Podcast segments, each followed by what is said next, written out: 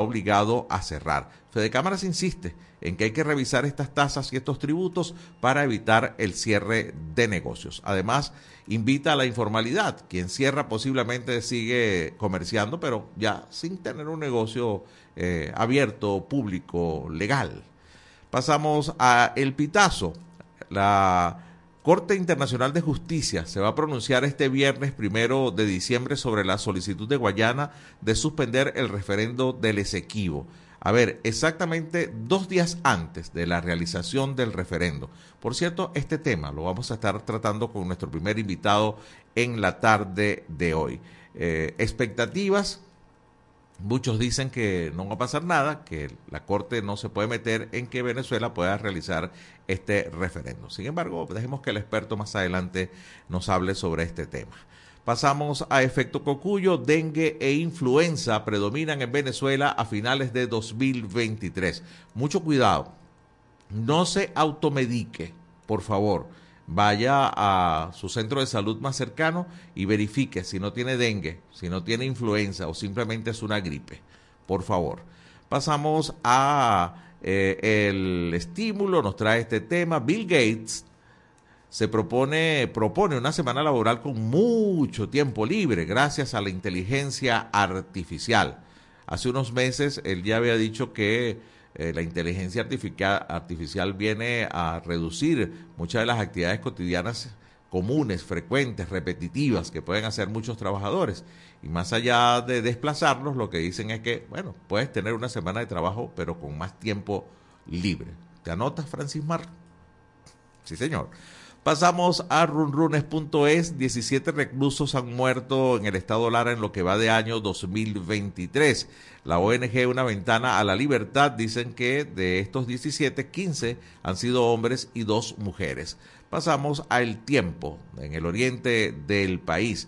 Nos trae la siguiente información. Mujeres de Cumaná y Mariguitar piden parar maltratos en los hospitales. Al parecer, eh, en específico, cada vez que las mujeres van, son sumamente mal atendidas. Versión final desde el estado Zulia titula Con Industria. Industria venezolana opera con un 35% de su capacidad. Esto lo dijo Luis Picela, presidente de la Confederación Venezolana de Industrias con Industria. Pasamos al estado Táchira con La Nación. Gran cola en el Saime de San Antonio del Táchira tras el anuncio de jornada especial de seduración. ¿Será que la gente la está sacando para el referéndum o simplemente está aprovechando el operativo porque no tenía cédula? Buena pregunta para investigar allá. Pasamos al impulso desde Barquisimeto, el decano de la prensa occidental. El ministro Néstor Reverol dice que el sistema eléctrico nacional fue objeto de un ataque eh, en el día de hoy. Aparecen algunas gráficas de una subestación que en teoría pues fue atacada, según las declaraciones del ministro Reverol.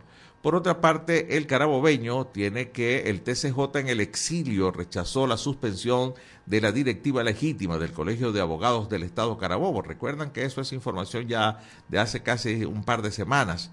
Eh, uno de los motivos que públicamente se expresa es que eh, la candidata María Corina Machado iba a hacer acto de presencia en ese colegio, a un encuentro con el gremio de los profesionales del derecho.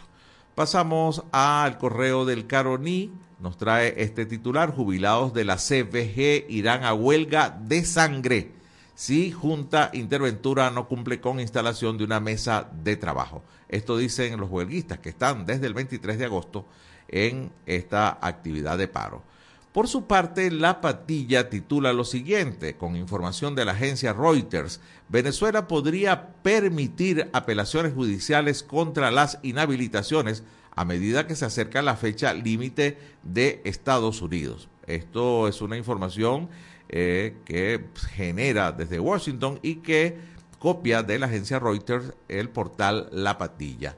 Por su parte, el Nacional titula lo siguiente, a ver, atención, para quienes eh, respetamos y queremos y hacemos uso de nuestro preciado idioma castellano. Bueno, se quieren sentar bien para que no se caiga. Las palabras perreo, crack, no binario, big data y marichulo Son algunas de las palabras que ha aceptado el diccionario mm, de la lengua española. En total, eh, a ver, tenía por acá yo la cantidad, son 4.381 nuevas palabras que acepta el diccionario de la lengua española, pero entre ellas eh, están estas, se las repito, perreo, crack, no binario, big data y marichulo, entre otras. Por cierto que eh, la Real Academia aclara que la actualización, estas nuevas palabras, estos artículos, variaciones, supresiones, que son 4.381, no son una decisión eh, express, sino que es la comprobación de son palabras pues, que ya corresponden parte del uso en la realidad de los hispanoparlantes. Así que anótelo, perreo va. Dios mío. Bueno, pasamos a Mundo UR que nos trae este titular. José María de Viana propone evaluar privatizar servicios públicos en Venezuela. Recuerden que José María de Viana, eh, ingeniero civil, fue expresidente de Movilnet y también de Hidrocapital y propone que la gente, así como paga eh, a tarifas internacionales la fibra óptica, pues ah, y funciona, por lo menos en algunas partes del país, eh, como San Cristóbal, que lo pone de referencia, pues también la gente si paga servicios a precios privatizados deberían funcionar mejor. Es lo que dice el ingeniero José María de Viana. Y cerramos con Crónica 1. Ser profesor es la última opción para los estudiantes de inglés en la UPEL de Maracay. Imagínense ustedes. Y realmente eso está pasando en todos los institutos pedagógicos de Venezuela, muy lamentablemente. Así cerramos esta ronda de titulares en este país, nuestra edición meridiana por supuesto que nosotros seguimos acá en el estudio, vamos a escuchar el notiaudio del Pitazo mientras cerramos este en vivo a través de nuestra cuenta de Instagram en este país radio. Nos vamos al notiaudio. Notiaudio, El Pitazo, un preciso resumen de lo que ocurre en toda Venezuela, con Catherine Medina. Saludos estimados oyentes. A continuación hacemos un repaso informativo por las noticias más destacadas hasta este momento. Comenzamos. Gobierno asegura que detectó planes para sabotear servicio eléctrico y el referendo del 3 de diciembre. El gobierno de Venezuela aseguró este lunes 27 de noviembre que ha tomado previsiones ante potenciales planes de sabotaje, especialmente de interrupción del servicio eléctrico para el 3 de diciembre, cuando el país celebrará un referendo no vinculante con el que busca reforzar su defensa sobre un territorio en disputa con Guyana. Muere trabajador de Corpoelec que recibió descarga eléctrica. El trabajador José Luis Cedeño, quien se desempeñaba como liniero en la empresa estatal Corpoelec, murió el domingo 26 de noviembre, al no superar el cuadro clínico que lo mantuvo hospitalizado seis días, luego de recibir una descarga eléctrica. Para el momento del hecho estaba montado en un poste haciendo una reconexión. Al recibir el corrientazo se quedó colgando, atado a su cinturón de seguridad. Así se aprecia en una fotografía que circuló en redes sociales. En la gráfica se observa además que el liniero no tenía casco, botas de seguridad ni guantes. Una joven muere en accidente vial ocurrido en el municipio Miranda. Fuentes policiales informaron que las víctimas fueron identificadas como Lenis Aguilar, quien murió a los pocos minutos del accidente tras recibir un golpe en la cabeza, y Rodolfo Valdespino, quien presentó heridas de gravedad. Ambos impactaron contra el pavimento. Aguilar y Valdespino viajaban a bordo de una moto cuando presuntamente fueron impactados por un vehículo, cuyas características se desconocen. Referendo sobre el Esequibo. Analistas alertan del impacto real de las preguntas. La presidenta de la ONG Control Ciudadano, Rocío San Miguel, observa con preocupación la segunda pregunta sobre el Acuerdo de Ginebra de 1966. En entrevista para el Pitazo indicó, es engañosa. Se dice que es el único instrumento jurídico para alcanzar una solución pacífica y satisfactoria.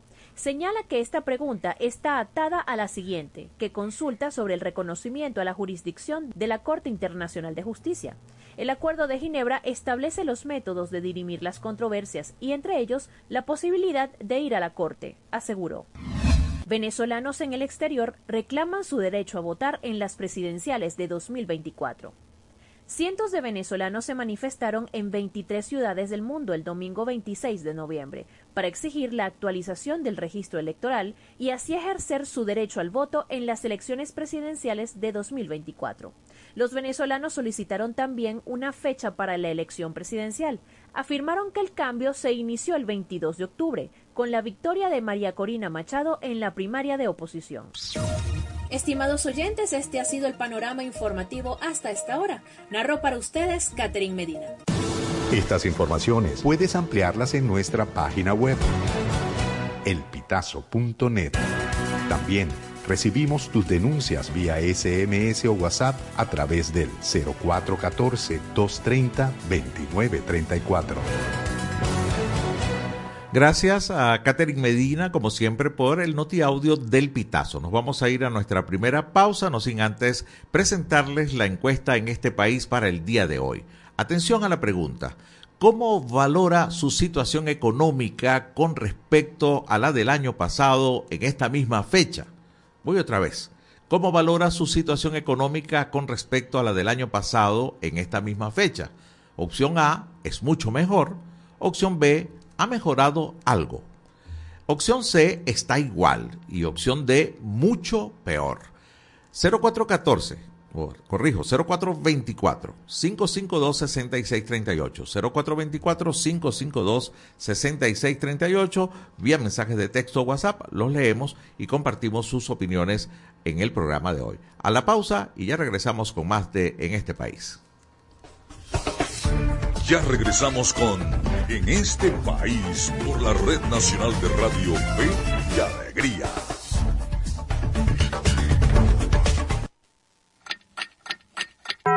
Una de la tarde y 15 minutos. Sube el volumen a tu fe, con alegría. Súbele, súbele. A ver, veamos quién necesita más urgente la ayuda. ¿Y eso para qué? Es que se va a implementar un proyecto y estamos actualizando el censo. Pues este grupo aquí tiene prioridad por ser de esta comunidad. Así salimos de eso de una vez. Así no es, así no es. Aquí hay un grupo con distintas necesidades y la ayuda humanitaria se distribuye según las diferentes necesidades de las personas. Así nos enseñaron en la formación. Las organizaciones humanitarias ayudamos a quienes más lo necesitan sin discriminar por su nacionalidad, raza, identidad de género, orientación sexual o religión. Eso es imparcialidad uno de los cuatro principios que guían el trabajo de las organizaciones humanitarias. Un mensaje del equipo humanitario país.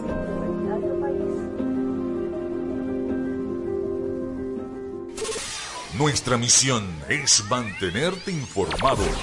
Por eso, cada 30 minutos, desde las 9 de la mañana hasta las 5 de la tarde, te presentamos nuestros Avances informativos para que esté siempre al día con las noticias más recientes del país. ¿Qué tal si nos unimos para salvar la educación?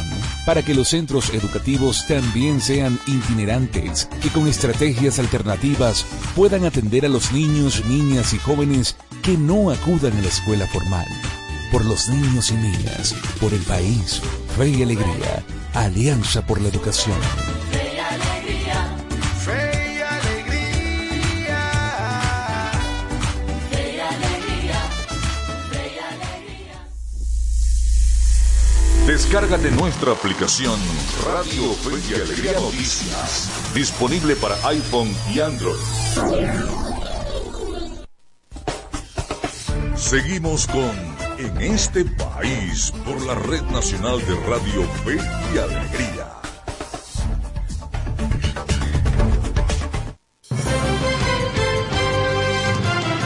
Una con 17 minutos de la tarde, seguimos en este país, estamos en señal nacional de Radio Fe y Alegría, llegando a 13 estados de Venezuela por más de 20 emisoras. Les recuerdo la encuesta en este país del día de hoy. ¿Cómo valora su situación económica con respecto a la del año pasado para esta misma fecha? Repito, ¿cómo valora su situación económica con respecto a la del año pasado en esta misma fecha? Opción A es mucho mejor, opción B ha mejorado algo poco. Está igual que la del año pasado, es opción C, y mucho peor es la opción D. Los leemos. vía mensaje de texto o WhatsApp a través del 0424-552-6638. Ya tengo al hilo telefónico al primer invitado del programa de hoy. Se trata del doctor Mariano de Alba, es abogado, experto en Derecho Internacional y Diplomacia, es asesor senior de Crisis Group. Lo saluda José Cheo Noguera. Muy buenas tardes, doctor Mariano. Gracias por atendernos. Hola José, ¿cómo está? Muchísimas gracias por la invitación. Al contrario, gracias a usted por atendernos, doctor. A ver, eh, salió publicado hoy que la Corte Internacional de Justicia dará una decisión sobre la petición de Guyana eh, de la suspensión o por lo menos de la revisión del referéndum que se va a realizar a un poco más de cuatro días acá en Venezuela, el próximo domingo, sobre el tema de Guyana. A ver, ¿cuáles son las expectativas? ¿Qué pudiera estar diciendo la Corte este viernes, faltando apenas dos días para que se realice el referéndum acá en Venezuela?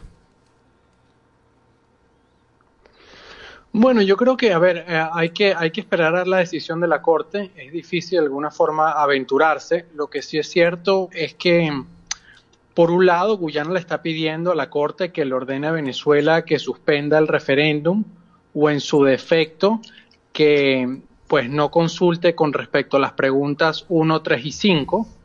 Eh, hubo unas audiencias hace dos semanas sobre este tema en La Haya, con la participación un día de la representación de Guyana y otro día de la representación de Venezuela. Yo creo que de alguna forma el, escenario más probable es que la Corte eh, no le ordene a Venezuela lo que Guyana está pidiendo. Eh, es decir, la Corte creo que va a estimar que no puede pedirle a Venezuela que suspenda la realización del referéndum, ni siquiera tampoco que modifique las preguntas. Eh, pero sí es, es, posible que la Corte le pida a ambos países de manera general que se abstengan de realizar acciones que, uno, puedan aumentar las tensiones eh, del, de la disputa territorial, como lo hemos venido viendo en, semanas recientes eh, por parte de los dos países. Eh, y después también acciones por parte de los países eh, de forma general que pudiesen de alguna forma complicar la implementación o la ejecución de la eventual decisión final de la Corte. Yo creo que ese es el escenario más probable, pero no es imposible, no es imposible de alguna forma que la Corte también eh, termine decidiendo al menos parte de lo que le pidió Guyana, ¿no? que es que Venezuela eh, al menos modifique alguna de las preguntas del referéndum. Ahora, si eso sucediese, eh, creo que es bastante improbable que el gobierno venezolano cumpla la, decisión de la Corte. Eh, y pues si eso sucede, la Corte realmente no tiene forma de obligar a Venezuela a, cumplir eh, su decisión. Pero en materia de derecho internacional, estamos conversando con el doctor Mariano de Alba. A ver, el, el incumplimiento de un mandato de, la Corte, de una decisión de estas características, ¿qué consecuencias a futuro puede traer? Bueno, en primer lugar, eh, creo que es evidente que incumplir una decisión, si sea una decisión preliminar o, o una decisión incidental, ¿no? Como sería esta, eh, tiene un, riesgo, tiene un efecto, una consecuencia reputacional, tendría un, una consecuencia reputacional para el país que no la cumpla. Eh, asimismo, eh, conforme a, al, al, derecho internacional, la parte que considere que, la, que su contraparte no está cumpliendo con una decisión de la Corte pudiese solicitar al Consejo de Seguridad de Naciones Unidas que revise la situación y que de alguna forma acuerde cualquier medida que, considere. Eh, pero de, alguna forma creo que en, en, en resumen, eh, y visto los escenarios que están planteados, lo más probable es que si nos movemos a un escenario de desconocimiento de una orden, de una solicitud de la Corte, eh, la consecuencia más importante va a ser eh, una consecuencia reputacional en donde probablemente el otro país y sus países aliados pues van a, a, recordar ante la, ante la opinión pública internacional de que pues el país que está incumpliendo está incumpliendo una orden del principal órgano judicial de, de Naciones Unidas. Claro. Doctor Mariano, eh, en el caso de, de, que la Corte, pues quizás también atendiendo un poco el respeto a, la soberanía ¿no? de cada país, eh, se, sería que el, a ver, el alegato de que se siente temor de lo que pudiera hacer Venezuela y por eso solicito la suspensión o por lo menos la modificación de tres de las preguntas de ese referéndum, no era suficientemente suer- eh, fuerte, o sea, sentir temor no era como demasiado amplio. Bueno, yo creo que a- a- hay un problema que Guyana tiene y es que para que la Corte dicte sus medidas provisionales, el país que las pide tiene que demostrar eh, que lo que está haciendo su contraparte, el otro país, eh, puede causarle un, daño eh, irreparable, un perjuicio irreparable. Y de alguna forma yo creo que el referéndum, la celebración del referéndum por sí solo, eh, que es un proceso consulta a la población venezolana, es difícil cómo es eso, eso, lo que sí le pudiese ocasionar un perjuicio a Guyana, A ver, estamos perdiendo un poco. ¿no? como por ejemplo la que, la que supone Do- doctor Mariano. ah, el Estado Ah, Guayana Esequiba, se sí, lo- ya lo- no era así. A ver, doc- doctor Mariano, lo estamos perdiendo, lo estamos perdiendo, a, a- a ver, lo estoy escuchando entrecortado. A ver, se nos cortó la comunicación. A ver, ahí estamos reconectando. A ver si se pudiera mover un poco, si es tan Lo amable. escucho un poco. Sí, eh, vamos a restablecer la comunicación. A ver, todavía nos quedan un- unos 3, 4 minutos de entrevista. Allá ahí nuestra productora Francis Mar Loyo está reconectando la llamada, que la estamos haciendo vía WhatsApp. Eh, estamos conversando con el doctor Mariano de Alba, abogado experto en Derecho Internacional y Diplomacia, es asesor senior de Crisis Group, y bueno, y hablándonos pues sobre lo que pudiera ser esta decisión de la Corte Internacional de Justicia que está anunciada para este viernes, dos días antes exactamente de la realización del referéndum acá en Venezuela. Nos comentaba que aunque la decisión pudiera ser cualquiera, él ve poco probable sobre la base de su experiencia y lo que es un poco lo- el derecho internacional que la Corte pues eh, falle a favor de la petición de Guyana. Eso es lo que nos ha venido diciendo en la conversación. Y bueno, eh, seguimos con, con algunos problemitas. Creo que hemos reconectado. Doctor, habíamos perdido quizás los últimos dos minutos de, de su intervención final. ¿Lo tenemos ahí ya? Bueno, sigue difícil la conexión. Bueno, vamos a entonces a, dar por terminada la entrevista. Nos cuesta un tanto, a ver, no sé si insistimos una vez más, Francis Mar. Mientras tanto, yo voy haciendo un poco el resumen de lo que hemos conversado. Eh, quizás esta parte donde se cortó, que sería bien interesante, ¿no? Eh, la parte de, de la justificación de los alegatos, ¿no? eh, poco probables por parte de Guyana en la petición de la suspensión del referéndum revocatorio. A ver, porque sentir temor es demasiado amplio, ¿no?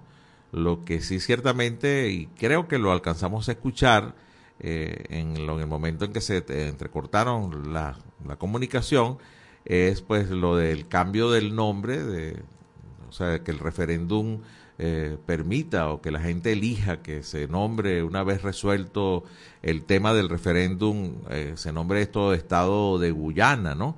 Sea un nuevo Estado de Venezuela, sería el, eh, o- otro Estado más para el país, ¿no? La nacionalidad, la- el otorgamiento de cédulas, ¿no? A los connacionales guyaneses. Y bueno, todo un tema importante que vendría después de esto, ¿no? Muchos de los expertos sobre este tema, y ya para cerrar, pues han- hablan que pues la soberanía no se pregunta, la soberanía se ejerce y que en todo caso, pues Venezuela el único lugar en donde en este momento tiene para defender lo que es este problema limítrofe, este problema territorial, de este despojo territorial de Venezuela, al cual estamos de acuerdo a lo cual realmente ese terreno es venezolano, pues es la Corte Internacional de Justicia y que todas las baterías, todos los esfuerzos deberían dirigirse precisamente es a probar ante la Corte Internacional de Justicia que Venezuela tiene todos los derechos sobre esos casi 160 mil kilómetros que están en reclamación en una historia que comenzó en 1820, 1822, cuando la Gran Colombia definió que el territorio de la provincia de Venezuela llegaba hasta la frontera este del río Esequibo. Desde ahí vienen los problemas y bueno, hay suficientes pruebas como para demostrar que ese territorio es venezolano. Lamentablemente no podemos reconectar. Excelente entrevistado, el doctor Mariano de Alba, una persona con todas las cualidades académicas y profesionales para hablarnos de este tema. Pero bueno, creo que nos dejó un mensaje interesante. Toca ir a la pausa a esta hora, es la una de la tarde con 28 minutos. Nosotros regresamos con más de En este país. Ya regresamos con En este país por la Red Nacional de Radio Fe y Alegría.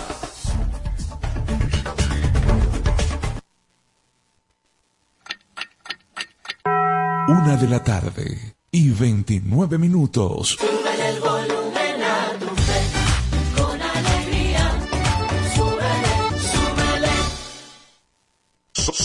Somos Radio Fe y Alegría Noticias.com.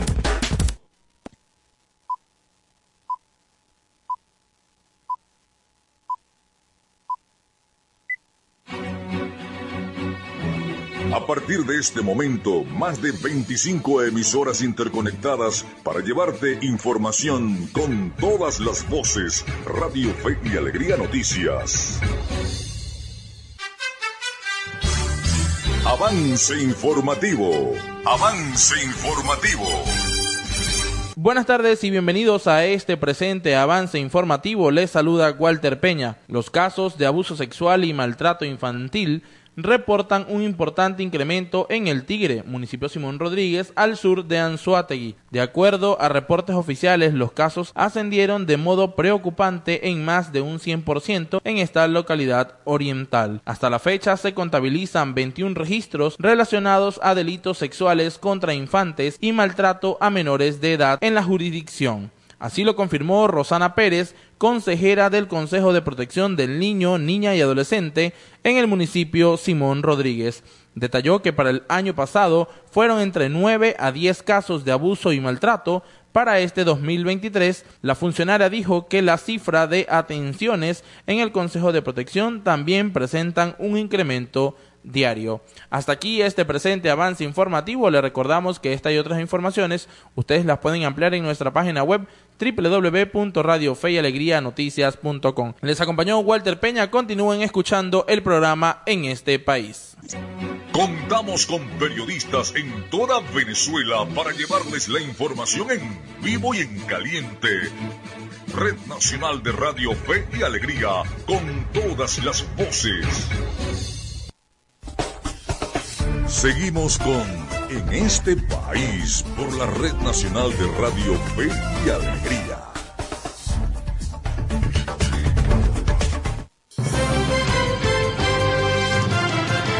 Una de la tarde, 31 minutos. Gracias por seguir con nosotros. Estamos en señal nacional de Radio Fe y Alegría en este país. Les recuerdo nuestra encuesta del día de hoy. ¿Cómo valora su situación económica con respecto a la del año pasado, a esta misma fecha? Opción A es mucho mejor, opción B ha mejorado algo, está igual, es la opción C, mucho peor es la opción D. Por acá nos responde eh, un amigo, a ver, ah, se me fue el mensaje. Dijo opción D, la peor, con muchas O. Así que bueno, también desde Guárico nos escriben, a ver, bueno, tiene que ver con el tema de nuestro entrevistado, con Mariano de Alba. Eh, bueno, Manuel Ochoa, desde Guárico, dice que bueno, que este ha sido el sueño de los actuales gobernantes, en tener una guerra con otro país. Bueno, imagínense ustedes, eso lo dice Manuel Ochoa.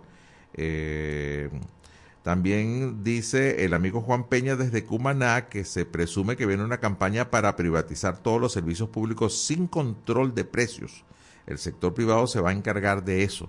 Bueno, la idea es que si lo tiene el sector privado, es que mejoren los servicios, pero no sin control de precios. Siempre va a haber la supervisión del Estado en este tipo de cosas, ¿no? Es como funciona, no es absoluta libertad para que lo hagan, sino con algún control de los gobiernos, cómo funciona en otros países.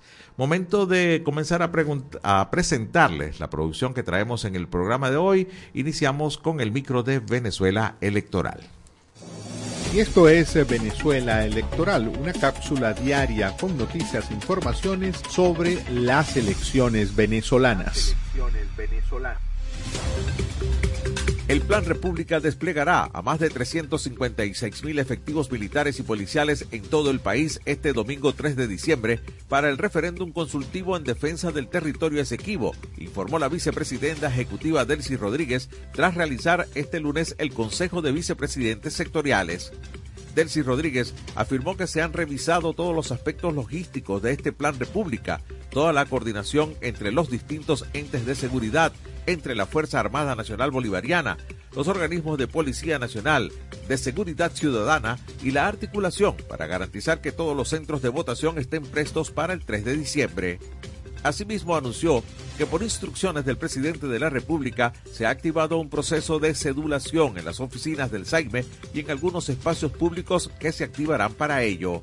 Por otra parte, la vicepresidenta informó que se han abordado potenciales planes de sabotaje al evento electoral que se han detectado, específicamente al sector eléctrico. Vía Últimas Noticias, los acompañó José Cheo Noguera. Escucharon Venezuela Electoral. Pueden seguirnos en las redes sociales del programa en este país. En este país. Una de la tarde, 34 minutos. Ahora vamos a tener un reportaje que nos trae el periodista Walter Uxmal Peña desde Radio Fe y Alegría Noticias en Barquisimeto.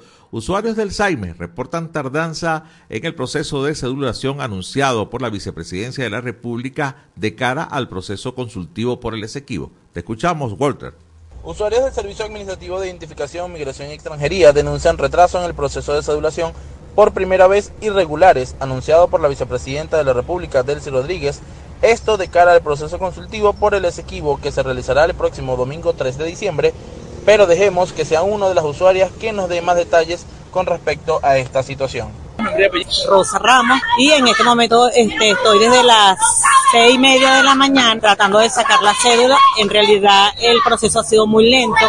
Se nos había dicho de que solamente había que estar aquí porque el proceso iba a ser rápido. Cuando estamos aquí, este resulta que tenemos que tener copia de la cédula, tenemos que tener un, un código, tenemos que tener varios requisitos que inclusive las personas mayores adultas no lo tienen, no tienen acceso a internet. Pienso que eso lo han debido decir en el momento de que están pidiendo, eh, hicieron el, el llamado a los medios de comunicación, sobre todo por las personas mayores de edad y también por las personas incapacitadas. el proceso ha sido muy lento y de verdad no, no están diciendo lo que es respecto a de que teníamos que traer otros documentación y hay personas que carecen de recursos para sacar la cédula. Solamente sacar la copia de esto cuesta 5 bolívares. Muchas personas vienen solamente con el pasaje, inclusive personas que ni siquiera tienen para el pasaje. Y se necesita las cédulas para cualquier trámite que tú vayas a hacer, indiferentemente vengan las elecciones o no vengan las elecciones. Cabe destacar que tan solo en la sede conocida como Jacinto Lara 2, ubicada en la avenida Lara, al este de la ciudad de Barquisimeto, se observó un gran número de personas en cola para realizar el proceso y registro de cedulación, quienes se mostraban descontentos por la tardanza en el proceso. Muchas de las personas que se encontraban en dicho procedimiento estaban aprovechando la oportunidad para renovar la identificación, alegando que quizás no participarían en el mencionado proceso consultivo el próximo 3 de diciembre. Desde la ciudad de Barquisimeto reportó Walter Peña para Radio Fe y Alegría Noticias.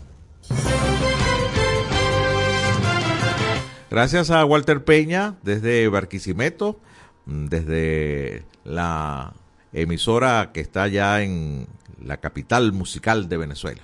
Vamos enseguida con Miguel Valladares a ver qué nos trae hoy en la movida deportiva. En este país presentamos la movida deportiva con Miguel Valladares. Un gran saludo amigos del deporte, es un gusto recibirlos de nuevo en la grada de En este país. Iniciamos el repaso de la actualidad deportiva con béisbol venezolano porque Wilson García de los Tiburones de la Guaira se llevó el premio como el mejor de la pasada semana luego de batear para 345 de promedio con 5 cuadrangulares. El toletero guaireño dio además 7 extra bases y empujó 11 carreras, una muy buena noticia para unos tiburones que batean mucho pero que deben mejorar el picheo. El lanzador de los Bravos Osmer Morales y Leonardo Reginato de La Guaira ocuparon el segundo y tercer puesto en la votación. La jornada de la semana comenzará hoy con par de choques. Leones tendrá la oportunidad de empatar la punta con Cardenales, que estará de descanso cuando se mida a Tiburones, mientras que Magallanes jugará en casa de los Tigres. Y seguimos con baloncesto y las acciones del sudamericano sub-17 femenino que inició ayer en Colombia, porque Venezuela se derrumbó en la segunda mitad para terminar cediendo ante las locales 60 por 38. El primer tiempo fue muy parejo a tal punto que favoreció a las cafeteras pero con un ajustado 26-23. Jessimar Escudero fue la mejor por Venezuela al anotar 8 unidades, mientras que Fabiana García y Vanessa Reyes anidaron 7 cada una. Las criollas volverán a la cancha esta noche cuando se midan a Ecuador. Y pasamos ahora al fútbol porque el vinotinto Yangel Herrera fue titular y salió en el minuto 85 en el empate del Girona a un tanto ante el Athletic Club de Bilbao en la primera división de España. El vinotinto fue activo en el ataque y anotó un tanto que resultó ser anulado. La igualdad le permitió al cuadro catalán mantener la cima empatado con el Real Madrid con 35 unidades. Y nos vamos con información de la Champions League porque hoy comenzará una nueva jornada con los choques entre el Milan, Borussia Dortmund, PSG Newcastle, el campeón Manchester City recibirá al Leipzig alemán, el Barcelona hará lo propio con el Porto, mientras que el Shakhtar Donetsk ucraniano en el que milita el juvenil venezolano Kelvin Kelsey estará recibiendo en Hamburgo al Amberes de Bélgica. De esta manera llegamos al final del repaso por la jornada de hoy, pero le invitamos a que también nos acompañe mañana en la grada de En este país. En este país presentó La Movida Deportiva con Miguel Valladares. Una de la tarde, 40 minutos. Seguimos en Señal Nacional de Radio Fe y Alegría, la edición meridiana en este país. Recuerdo para ustedes nuestra encuesta de hoy. A ver, participando la gente a través del 0424-552-6638. ¿Cómo valora su situación económica con respecto a la del año pasado en esta misma fecha? Opción A es mucho mejor. Opción B ha mejorado algo. Opción C está igual que el año pasado. Y opción D es mucho peor que la del año pasado. Bueno, la mayoría de las respuestas es que es mucho peor. A ver, déjame buscar aquí rápidamente. También tenemos otros mensajes. Eh, tiene que ver con el tema de Guyana, de nuestro primer entrevistado. También algunos de las de ayer que tenían que ver con el transporte. Eh, también hablan del Esequibo, bueno, que fue regalado, dice acá, en esta administración. Eh, bueno, y muchas más opiniones. Opción C, dice algunas personas, está igual para otros muchos. Así que gracias a ustedes por compartir a través del 0424-552-6638. También nos escriben desde Pariaguán. Eh, con el tema de la gasolina, dice que en el, el transporte público gasta más gasolina buscando la gasolina que llevando pasajeros. Bueno, así es, ¿no? El tema. Por cierto que desde Barquisimeto nos informa que están como en una burbujita, como en un oasis, ¿no? Sobre todo el sector que está cerca de el área denominada la Flor de Venezuela, que es donde está centrada la FICBEN, la Feria Internacional de Turismo eh, en Barquisimeto. Eh, tienen, están disfrutando de un oasis como de, desde 10 días, desde la semana pasada no se les va la luz y las estaciones de gasolina están súper surtidas, usted llega directamente al servidor. Eh, están deseando que la FICBEN dure todo el año, para que es lo que nos comunican nuestros amigos desde Barquisimeto. Vamos a la pausa, eh, es la una de la tarde con 42 minutos, nos vamos a despedir eh, en este segmento con el micro de Medianálisis Informa. Les eh, presentamos Medianálisis Informa, noticias locales y regionales sobre democracia y ciudadanía. Democracia y ciudadanía. La secretaria del Sindicato de Empleados de la Salud del Estado Monagas, Jen Santil, denunció las malas condiciones en las que se encuentra la principal morgue de la entidad, ubicada en el Hospital Universitario Dr. Manuel Núñez Tobar de Maturín. Santil explicó que los malos olores, la falta de limpieza y la fetidez están a la orden del día, además de las aguas residuales que presuntamente recorren la zona por el colapso de las cloacas. Tenemos que denunciar que los empleados de esta área del centro de salud no cuentan con los equipos ni indumentaria necesaria para trabajar. Además se exponen a las enfermedades por la manipulación diaria de cadáveres que llegan a la morgue del hospital, expresó. Agregó que los malos olores eran insoportables y cuestionó que un área que debe estar climatizada continuamente no cuenta con aire acondicionado y las dos cavas no funcionan correctamente. exigimos que se haga una desinfección urgente en todas las áreas porque los profesionales de la salud, administrativos y obreros corren el riesgo de enfermarse por esta situación. Vía Radio Fe y Alegría. Los acompañó José Cheo Noguera. Y esto fue Medianálisis Informa. Puedes seguirnos en las redes sociales, somos arroba medianálisis o visitar nuestra página web www.medianálisis.org.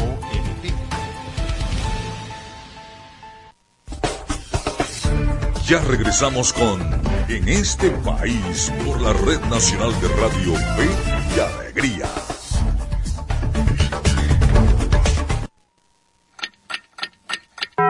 Una de la tarde y 44 minutos. Súbele el volumen a tu fe, con alegría.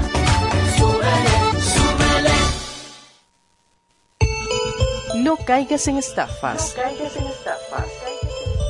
Fe y Alegría no está llamando a su audiencia para solicitar información confidencial.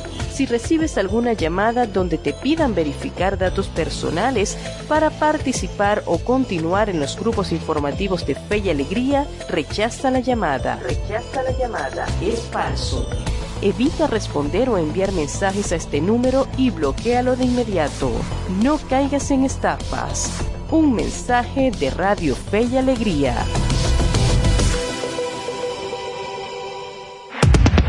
Descárgate nuestra aplicación Radio Fe y Alegría Noticias, disponible para iPhone y Android.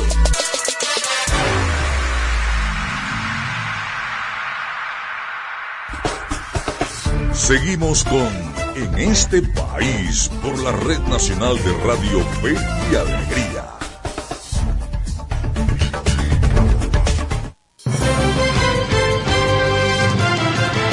Una de la tarde con 45 minutos. Seguimos en señal nacional de Radio Fe y Alegría. Estamos en 13 estados de Venezuela a través de más de 20 emisoras de Radio Fe y Alegría Noticias bajo la dirección de Luis Sánchez. La encuesta de hoy tiene que ver con la situación. ¿Cómo valora usted la situación económica con respecto a la del año pasado para esta misma fecha? Opción A es mucho mejor, opción eh, B ha mejorado algo, opción C está igual, opción D mucho peor. Eh, la mayoría de las respuestas nos escriben desde Santa Isabel, es opción D está mucho, mucho peor.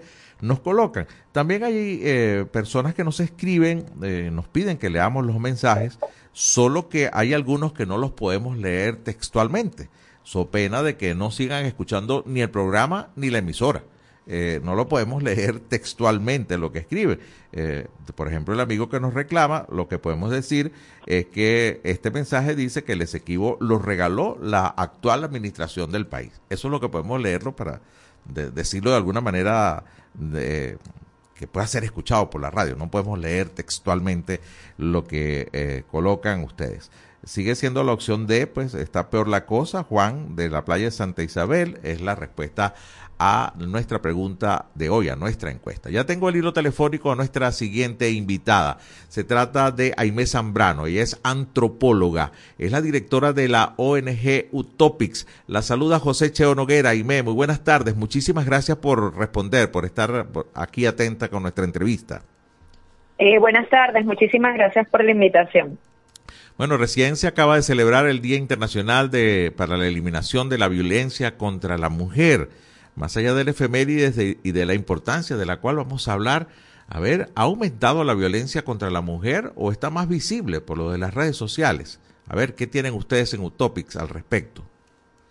Bueno, eh, nosotras desde el subregistro que hacemos de los casos de femicidios en el país, hemos visto que con relación a años anteriores, sobre todo a lo que es el año 2020, eh, 2021 y 2022, hemos visto una disminución con relación a lo que son los femicidios consumados. Sí un aumento, ¿ok? Con relación a lo que fue el año 2019, donde ocurrieron menor cantidad de femicidios consumados, pero este año hemos visto un aumento en los femicidios en grado de frustración, que, ojo, no sabemos si tiene que ver precisamente con un incremento eh, con relación a que esté ocurriendo este hecho o que ahora los medios reflejan aún más este tipo de casos, ¿ok? ¿Qué es un femicidio en grado de frustración para que se entienda? Eh, un femicidio en grado de frustración es casi el asesinato de una mujer, ¿ok? Por razones de género. ¿Qué significa esto? Es una mujer que es atacada, que es casi asesinada, generalmente atacada con algún arma blanca, arma de fuego, golpes, y que intervienen o los cuerpos de seguridad del Estado, intervienen eh, vecinos, familiares, e impiden que ocurra el asesinato. Lo que implica que, bueno, estas víctimas terminan con secuelas, tanto físicas como psicológicas y sociales, porque podríamos decir que es parte de, eh, del hecho femicida, aunque no ocurre el asesinato. ¿Ok? Entonces, como vemos, hay un incremento en estos casos y ha habido una disminución con relación a lo que son los femicidios consumados. Actualmente contabilizamos que está ocurriendo un femicidio consumado cada 43 horas en Venezuela. Wow, casi, casi cada dos días, ¿no? Un poco menos de cada dos días de frecuencia, ¿no? ¿Sigue siendo el tema pasional una de las principales causas o la principal causa? Bueno, el principal tipo de femicidio que ocurre en el país, y esto también hay que decirlo porque a veces se cree o existe un mito asociado a que los femicidios ocurren únicamente a manos de pareja, ¿ok? O expareja. Y este es un tipo de femicidio que se llama femicidio íntimo. Este es el que más ocurre en Venezuela. Eh, del total de 169 casos, hemos contabilizado 57 casos de femicidios íntimos en el país, seguidos de los femicidios a manos de bandas delincuenciales. ¿Ok? Que generalmente son femicidios que ocurren eh, en contextos de, eh, de primero, eh, usar el cuerpo de la mujer como un botín de guerra, ¿no? ¿Y qué implica esto? ¿Qué significa esto? Bueno, eh, son ataques, son asesinatos muchas veces a mujeres que son lideresas sociales y que terminan siendo asesinadas y en su cuerpo se colocan mensajes o su cuerpo son expuestos en espacios públicos o igualmente terminan siendo atacadas eh, parejas o mujeres que son familiares de miembros de bandas contrarias, ¿ok? Este término eh, o este tipo de femicidio, muchas investigadoras lo, lo han trabajado eh, y se ve mucho, eh, se ve, se ve mucho en México y en Centroamérica, pero desde el año 2015 aproximadamente, 2014, se ve en Venezuela. Actualmente, bueno, en Ecuador, la gran mayoría de los casos de femicidios son de este tipo y vemos que es una problemática que se, que se está transnacionalizando, podríamos decirlo así, porque desde otros observatorios internacionales en otros países están hablando de que está ocurriendo este tipo de asesinato. Igualmente, nosotras contabilizamos los feminicidios obstétricos. ¿Qué es esto? Bueno, en Venezuela, en la ley orgánica sobre el derecho de las mujeres a una vida libre de violencia, está tipificado lo que es la violencia obstétrica y la violencia ginecológica. Y cuando ocurren casos de muertes maternas asociadas a violencia obstétrica y a violencia ginecológica, estaríamos ante lo que llamamos nosotras feminicidios ginecostétricos. Y de esto hemos contabilizado 22, 23 casos, perdón.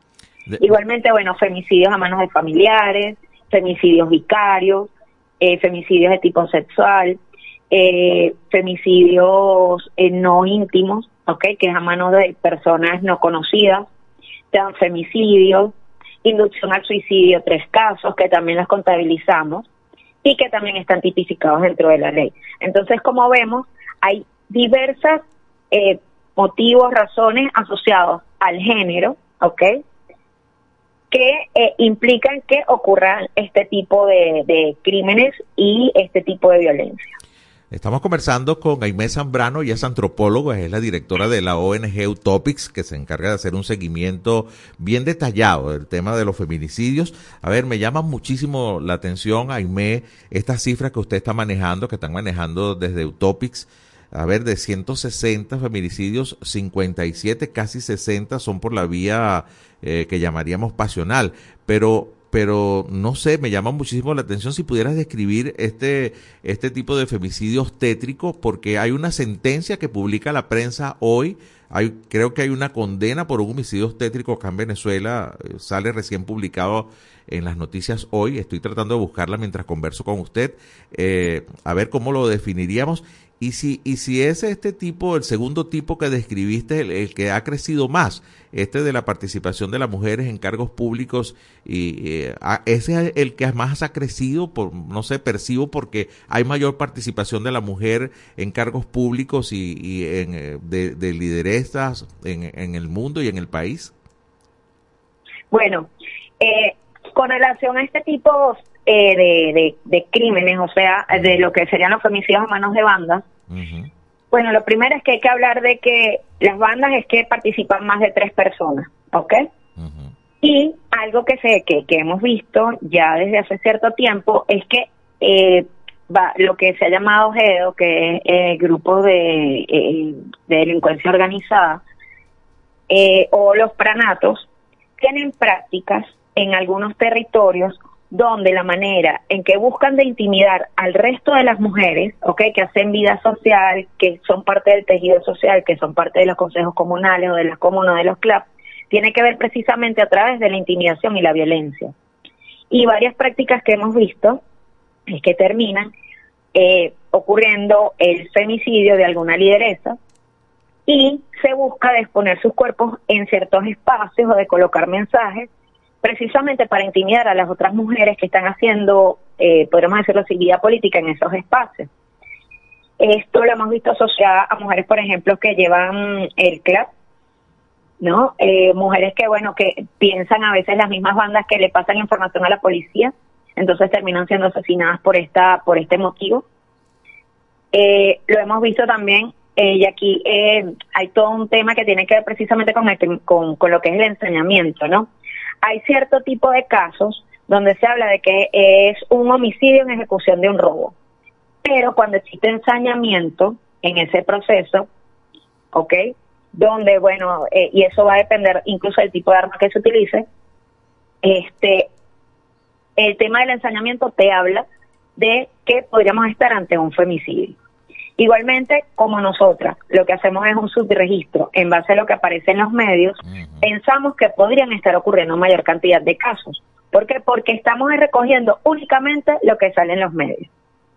Muchos casos a lo mejor ocu- ocurren en sectores rurales y estos casos, bueno, a veces no aparecen en prensa o la prensa no los recoge o incluso los cuerpos policiales que dan ruedas de prensa no pasan esta información. Entonces, pensamos que incluso pueden estar ocurriendo en mayor cantidad de casos. ¿ok? Con relación a los femicidios íntimos, bueno, tiene que ver precisamente con esos casos donde muchas veces son mujeres que tienen tiempo sufriendo violencia en el entorno privado, ¿ok? Con, a manos de su pareja, o intentan separarse de esa pareja o de exparejas y por esta razón terminan siendo asesinadas por ellos. ¿Ok? Para que se entienda un poco la diferencia. Cuando hablamos de femicidios familiares, tiene que ver con femicidios, por ejemplo, a manos de padres, de padrastros. Y aquí entra todo lo que tiene que ver con femicidios infantiles también, que en Venezuela no se habla de femicidio infantil, sino de infanticidio. Pero cuando nos vamos al detalle, vemos que muchos de esos casos donde se habla de infanticidio, son femicidios infantiles porque hay antecedentes de violencia e incluso a veces hay presencia de abuso sexual infantil. Sí. Yo, yo decía los, los de o los de gine- los ginecostétricos, ¿no? A, a- Ah, a eso, a- eso- a eso me refería, sí. Porque, porque hay una sentencia acá en Venezuela ahorita, poco, que acaba de salir eh, condenando ah, por, por un homicidio de este tipo, ¿no? Ok, ese es, eh, los feminicidios obstétricos tiene que ver precisamente con todo ese tema de lo que es la violencia obstétrica, que aquí entra, bueno, desde la mala praxis hasta lo que se ha llamado ruleteo, ¿no? Que tiene que ver con eh, la cantidad de veces que una mujer tiene que pasar por diversos centros asistenciales para que eh, la atiendan, ¿no?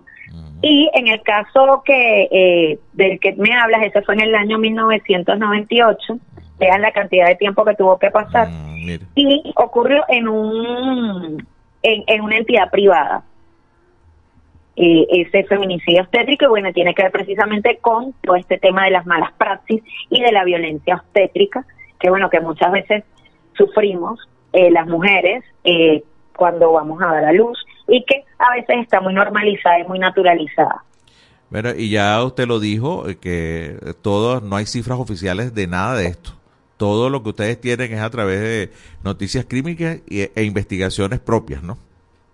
Sí, sí. O sea, nosotras eh, hacemos, eh, hay un método que utilizamos que se llama método de fuentes abiertas, que es precisamente eh, recopilar toda la información que aparece en Internet, eh, ya sea artículos de prensa, lo que aparece en redes sociales, y a través de, eh, de toda esa información hacemos un estudio de casos.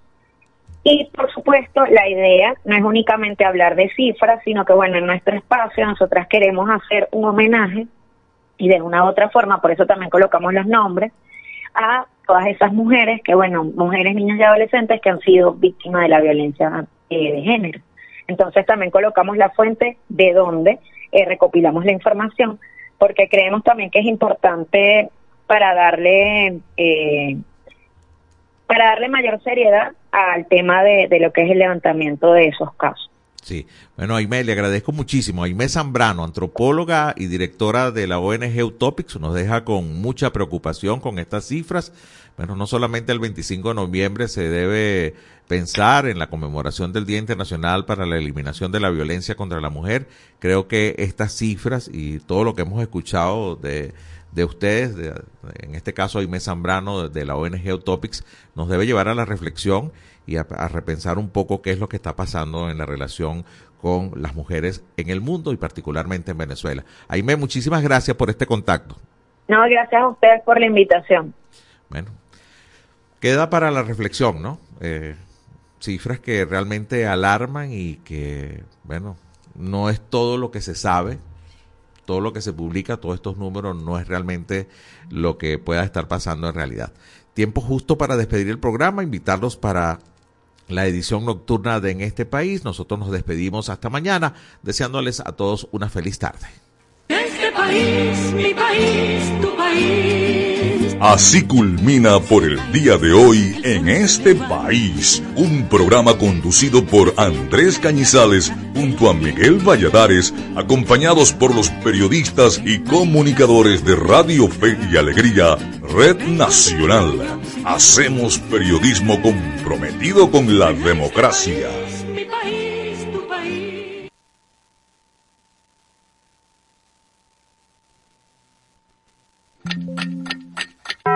Dos de la tarde y un minuto. Súbele el volumen a tu fe, con alegría. Súbele, súbele.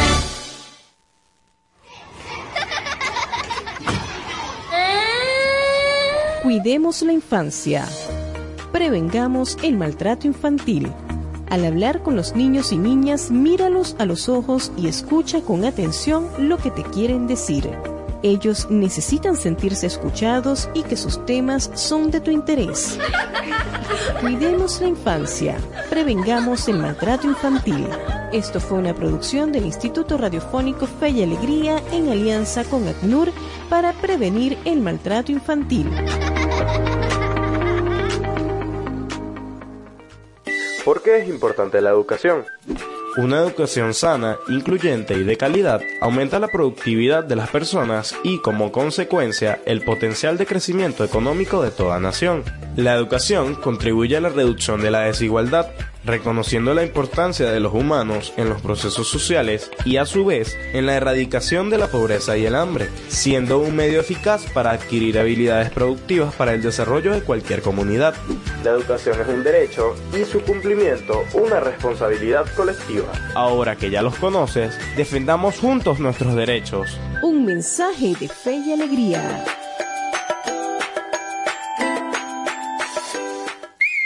Fe y Alegría Educomunicación presenta Tejedana. No son cuentos, son realidades. Nuestros derechos.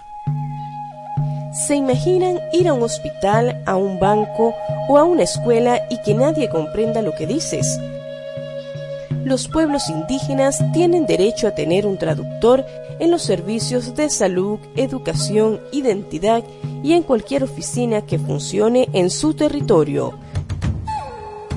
Cuidar su lenguaje y su cultura es una prioridad. Tejeana. Nosotros tenemos derechos. Un mensaje de Radio Fe y Alegría. Artículo 10 de la Ley de Responsabilidad Social en Radio, Televisión y Medios Centro Electrónicos. Nacional Autónomo de Cinematografía.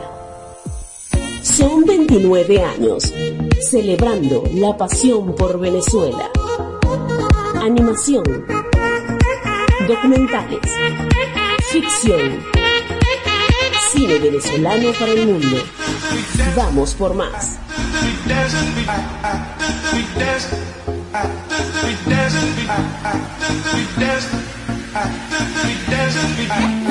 Espacio Publicitario.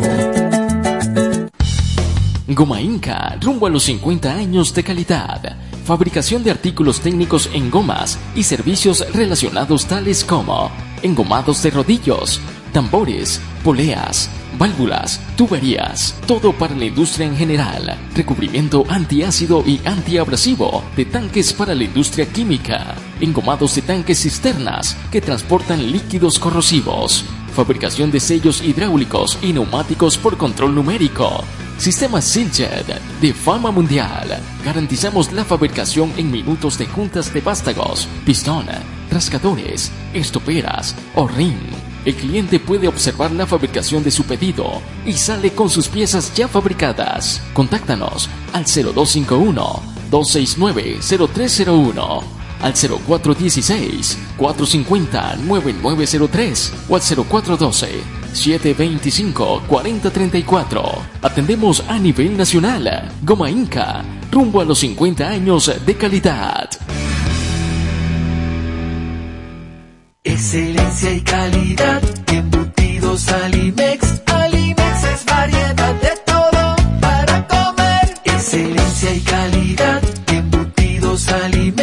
más práctico y divertido. Embutidos Alimex.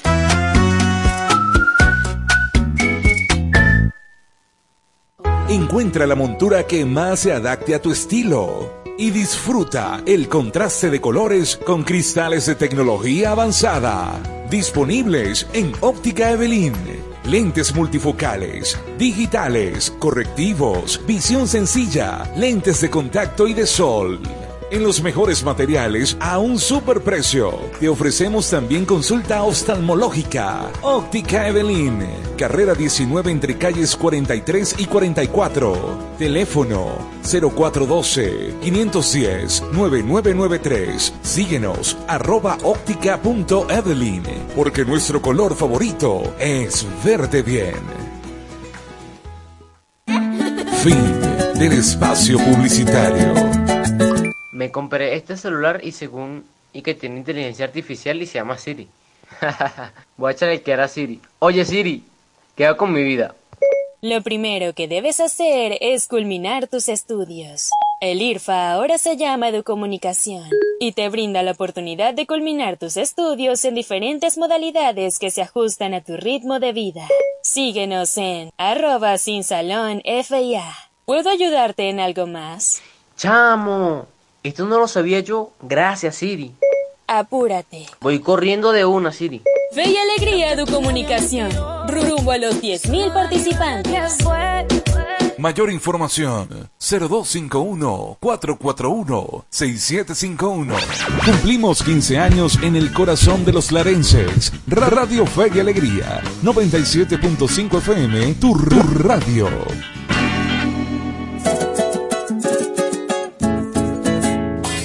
A continuación, programa recreativo. Todos sus elementos son tipo A, que pueden ser escuchados por niños, niñas y adolescentes, sin la supervisión de sus madres, padres, representantes o responsables. Una producción de Radio Fe y Alegría. Gloria cantan los querubes. Como todos los años, la, la Navidad se vive con fe y alegría.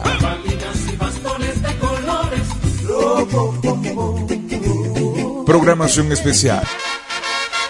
Música, concursos, complacencias y un staff de productores y locutores dispuestos a acompañarte en estas Navidades.